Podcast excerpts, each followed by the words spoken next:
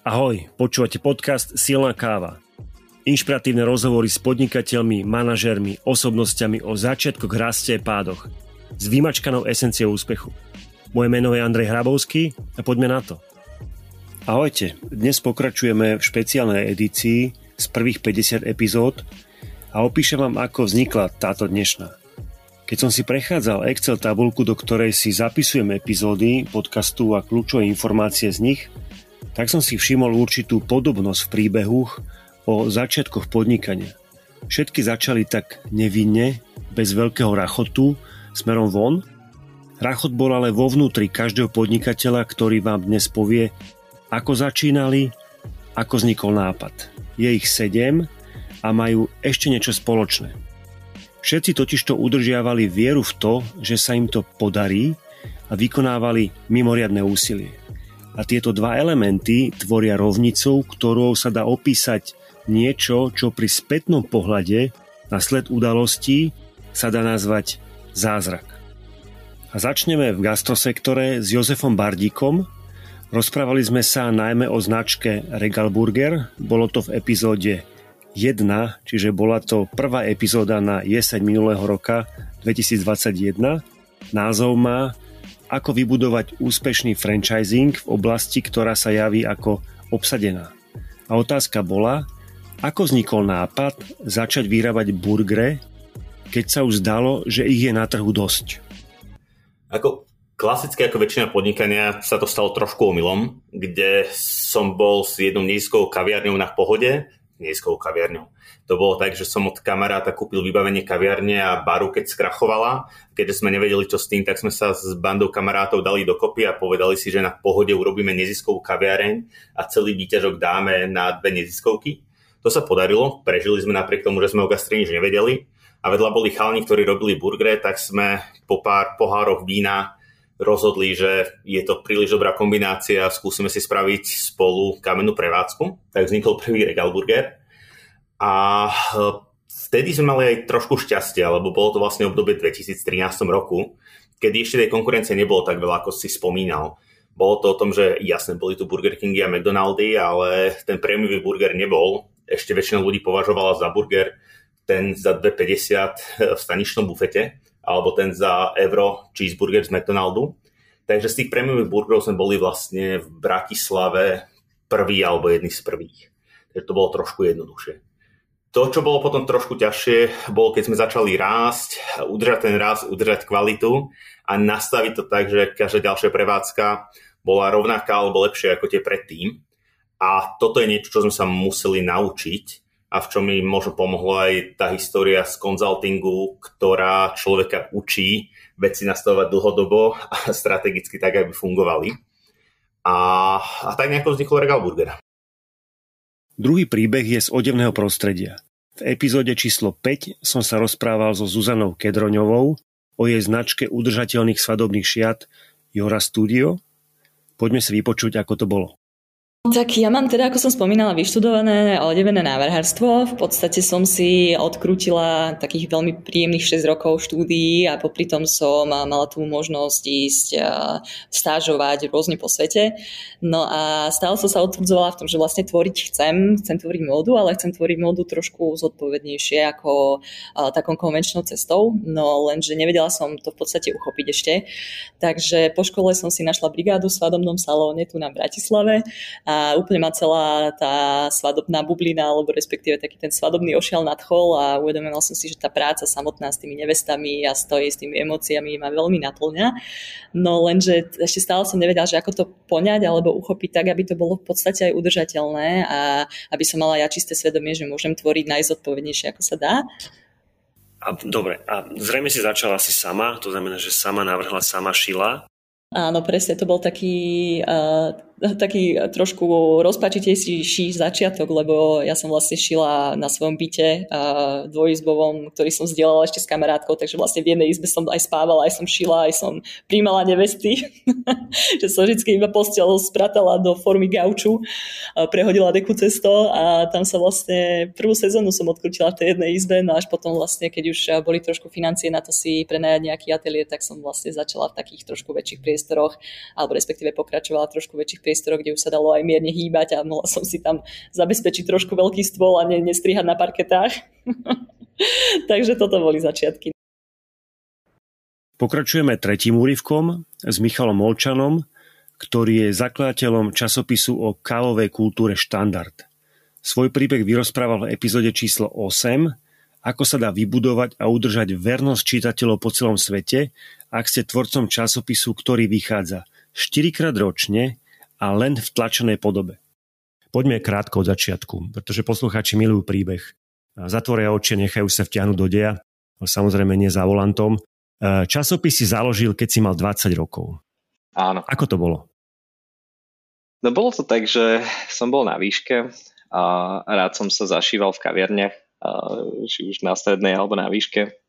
Veľmi sa mi páčil ten svet okolo, okolo kávy a, a hľadal som spôsob, akým, akým by som ja vedel prispieť do tej kávovej komunity alebo akým sa stať nejakou súčasťou toho sveta, tej kávovej kultúry.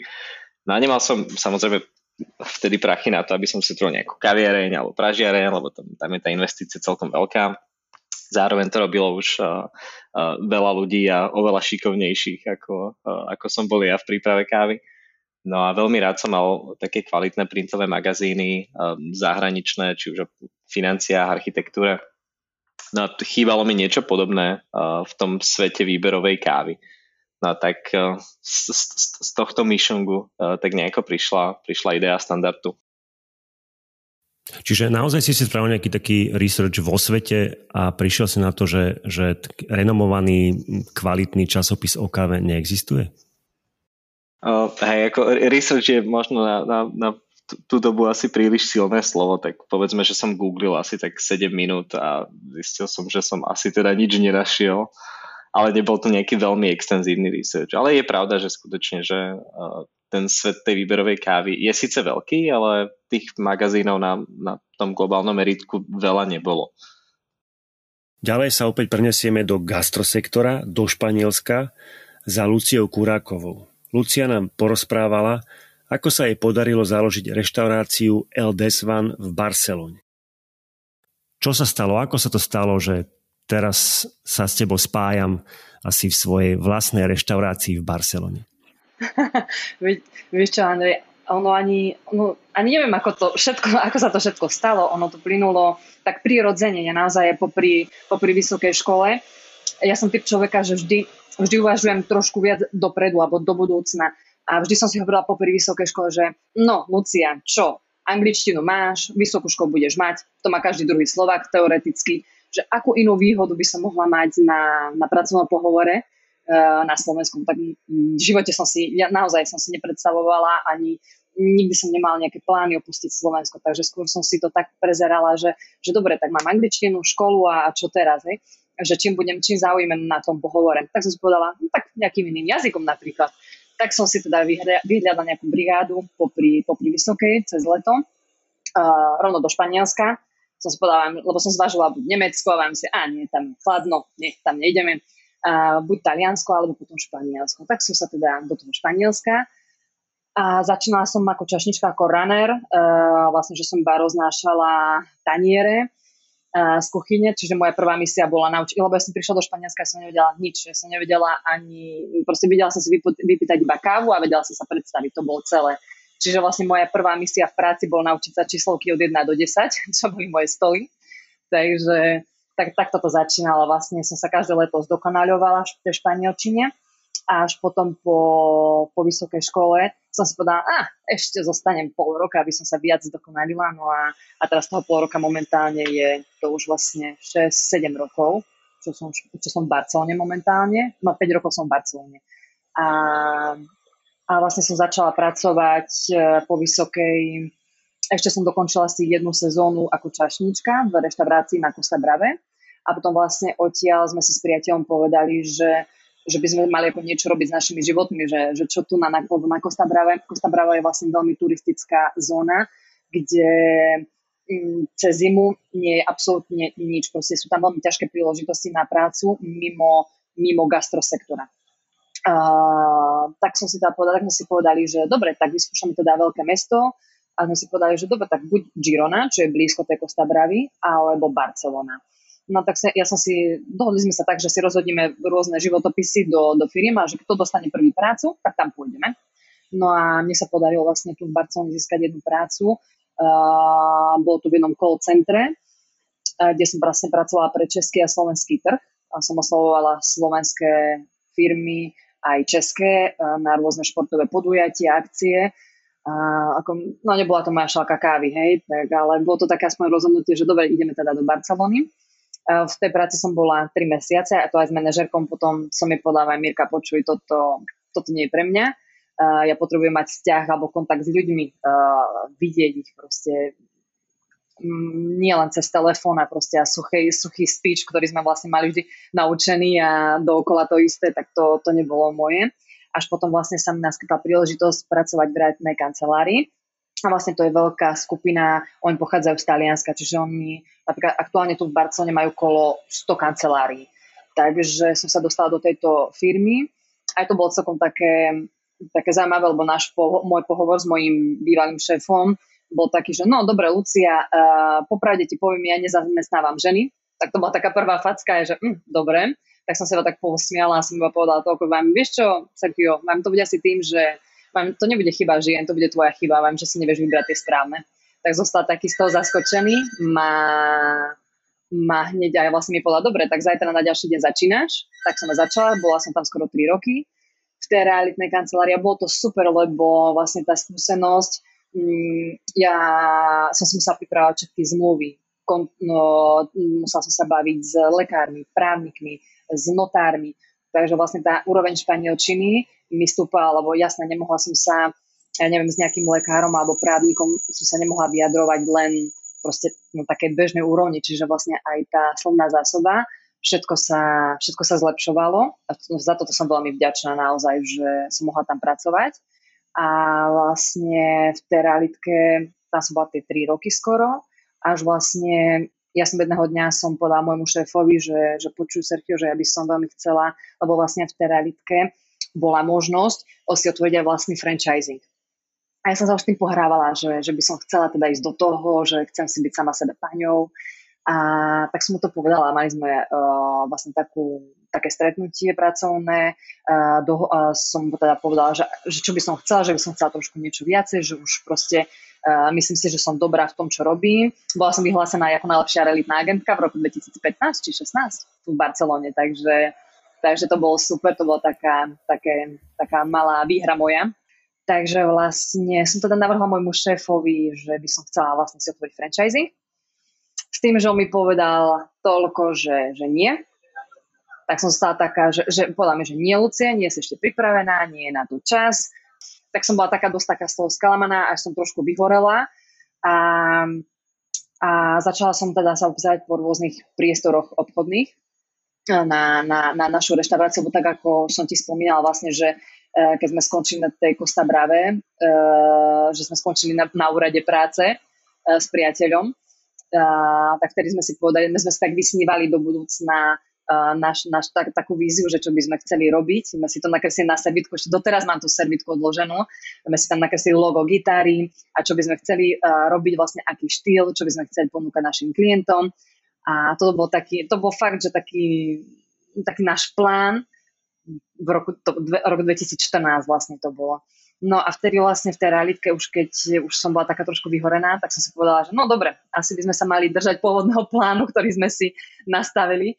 A, tak, tak sme sa začali pozerať e, po obchodných priestoroch. Na, naštívili sme ich veľa, veľa, veľa ale tu na cenovo je to trošku komplikované, nie je to sranda z finančného hľadiska si otvoriť reštauráciu v Barcelone, takže sme museli hrať s tým, čo sme, s našimi kartami, ktoré sme mohli mať k dispozícii aj naozaj pôžičku, ktorú sme si brali, uh, aj nejaké naše tie úspory.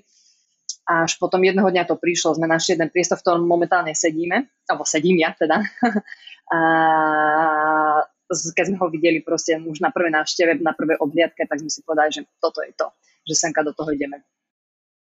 V piatej časti dnešnej epizódy prinášam časť z prípadovej štúdie s Ivetou Hrabovskou, autorkou projektu Gentle Jam.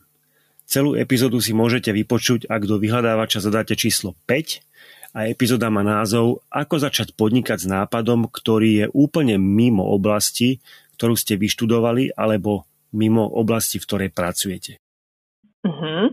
No, ono je to celkom také zaujímavé, pretože ja teda pôsobím v gastronómii. Áno, máš pravdu, vyrábame e, džemy a omáčky s prémiovým alkoholom.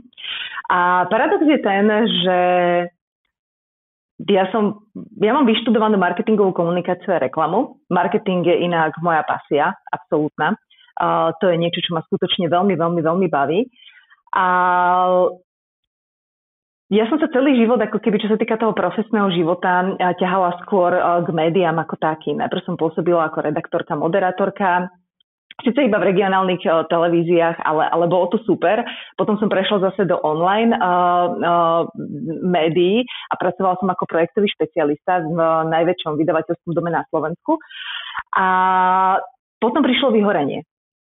Prišlo vyhorenie a jednoducho ja som sa začala, začala som sa zamýšľať nad tým, že teda hm, Ivet, tak čo budeš robiť? Proste poď uh, niečo vymyslieť, proste, aby si bola pánom svojho vlastného času a, a aby si uh, možno priniesla nejaké nové hodnoty, alebo respektíve nejaké iné hodnoty do toho svojho života, aby si proste priniesla niečo, čo by vytvorilo taký wow efekt u ľudí. Aby si im, tým ľuďom, tým bežným ľuďom vytvorila skutočne taký úsmev na tvári a, a, a nejaký neuveriteľný zážitok. No a to znie možno troška zvláštne, ale, ale prišiel jeden krásny večer, uh, pamätám si, že to bolo v apríli.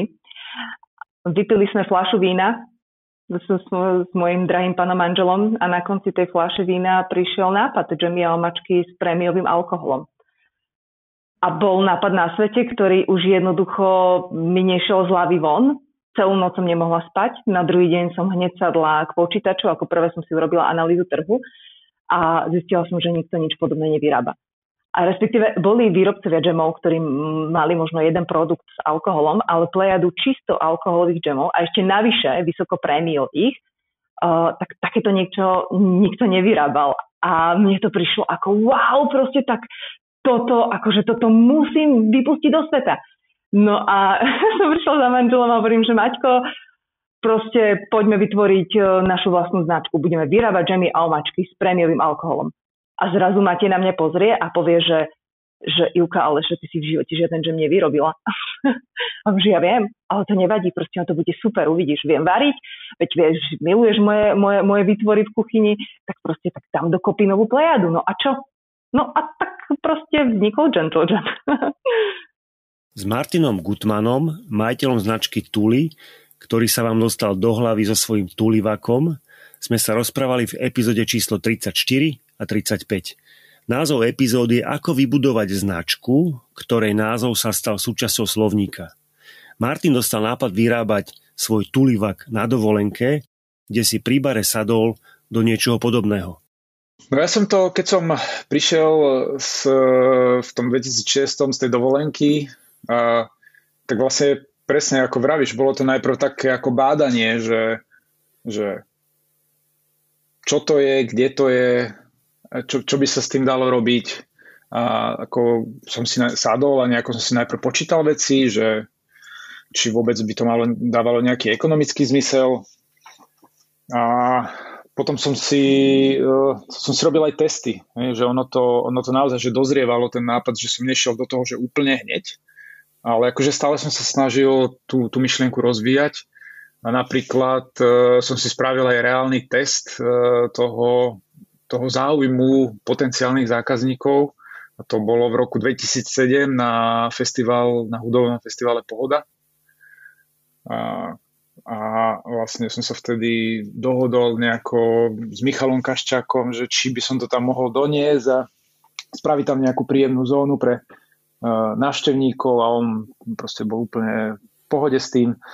A, no, a to vlastne, keď som sa tam, som sa tam porozkladal, tak eh, som zistil, že ľudia majú veľký záujem o to, že na to pozerali že ako puci doslova, že čo to je, si na to sadali, skúšali to úplne ako niečo, niečo úplne nové, nevydané, ako keby tam zrazu prišlo. A vlastne tam sa mi podarilo zozbierať tie prvé feedbacky, ktoré boli veľmi pozitívne a vlastne ten feedback bol taký, že, že je to veľmi príjemné, veľmi dobre sa na tom sedí a že ľudia by také chceli. No a to mi vlastne dodalo takú odvahu, že keď ten test dopadol pozitívne a dokonca tam vlastne vznikne aj prvé, prvé nejaké objednávky, a, tak e, keď ten test dopadol pozitívne, tak to mi dodalo takú odvahu, že OK, myšlienka dobrá, test prešiel a že asi to, že ak e, sa tomu mám venovať naplno, alebo proste tá, ten produkt by mal a tá značka by mala začať žiť naozaj, tak sa tomu zača, treba začať venovať naplno. No a vlastne vtedy som proste nabral tú odvahu, že som koncom roka 2007 podal výpoveď v banke a pustil som sa naplno do, do tuly. Mm-hmm. Čiže v čase, keď si, keď si začal to testovanie, tak si ako keby mm, mal založenú spoločnosť, ale paralelne si pracoval ešte v zamestnaní? Tak, presne. To bolo asi tak, že cez obednú prestávku som rýchlo vybehol eh, vydať nejaké, nejakých pár kusov objednaných a, a, a po večeroch som proste riešil firemnú korešpondenciu vznikajúcej firmy. A, a cez deň som teda pracoval v banke a bolo to takže veľmi náročné obdobie, lebo to bolo, to bolo snad 12-15 hodín denne práca. To išlo celkom ako na nervy, ale proste bolo to veľmi zrušujúce, lebo proste keď niečo nové vzniká, tak, e, tak, je, to, tak je to strašne atraktívne a strašne to človeka drží a je to proste ako, ako tak, taká nová vec, ktorú chceš robiť. A posledným príbehom je časť rozhovoru s Martinou Horvátovou, zakladateľkou značky slovenskej prírodnej kozmetiky Tu Cosmetics. Názov bol Ako škálovať podnikanie, ktoré má v popise ručne vyrábané. Bola to 44. epizóda podcastu Silná káva a po tradičnej prvej otázke a odpovedi na ňu sme pokračovali v debate takto. Ale poďme tak akože od začiatku e, povedz takým krátkým príbehom, prečo kozmetika a ako ste začali? Ja som mala vždy ambíciu podnikať, ale nikdy som nejako nevedela, že v čom to bude. Nemala som konkrétny nápad a vlastne celé sa to začalo v roku 2013, kedy som bola študentka vysokej školy a čerstvá absolventka biotechnológie na strednej škole. A v tomto období som dostala takú výzvu, že keďže som chemička, tak by som mohla urobiť mydlo. A tak som si naštudovala nejaké procesy, vlastnosti surovín, vlastnosti olejov, ako sa to celé vyrába. A po prvom pokuse to vyšlo, nad očakávania. A vlastne potom som sa začala tak hlbšie venovať tým o, surovinám, kozmetickým produktom ako takým, ako všetko funguje, ako funguje koža, a čo je najlepšie dávať na kožu, aké problémy kožné existujú. Jednoducho v komplexe som sa začala touto témou zaoberať a musím povedať, že o, trvalo to 3 roky, kým, so, kým sa toto celé pretavilo do podnikania. V tom čase som predčasne ukončila štúdium na vysokej škole a tak som sa rozhodla, že teraz je ten správny čas začať podnikať. Výroba kozmetiky je podľa mňa úžasná činnosť, pretože má svoje pravidlá, má nejaké regulácie, aj hranice, ale napriek tomu je to oblasť, kde sa dá skutočne kreatívne vyžiť a máme neobmedzené možnosti inovácií. Je síce veľká konkurencia, ale o to väčšia je vo mne radosť, keď máme spokojného zákazníka, ktorému môj produkt pomohol s nejakým problémom. A to je na dnes všetko. Dúfam, že sa vám príbehy páčili. Nechajte sa inšpirovať, doslova. Ak máte aj vy v hlave nápad, ale máte pochybnosti, obavy a strach začať, tak si spomente na tieto príbehy. Stačí aj na jeden z nich. Aj oni začali potichu, nenápadne a bez rachotu. Môžete ich napodobniť. Ahojte. A mám pre vás záverečný call to action. Prihláste sa k odberu extra obsahu silnej kávy a získajte šancu vyhrať zaujímavú cenu. Každý týždeň vyžrebujeme jedného z vás a odmena stojí naozaj za to. Viac sa dozviete na webe silnakava.sk alebo kliknite na link vo vašej podcastovej platforme Link sa volá Prihláste sa k odberu extra obsahu silnej kávy. Podcast Silná káva vám prinášame v spolupráci s hlavným partnerom a tým je Dekra Development trikrát do týždňa. V pondelok, v stredu a v piatok. Ahoj a do počutia pri ďalšej epizóde.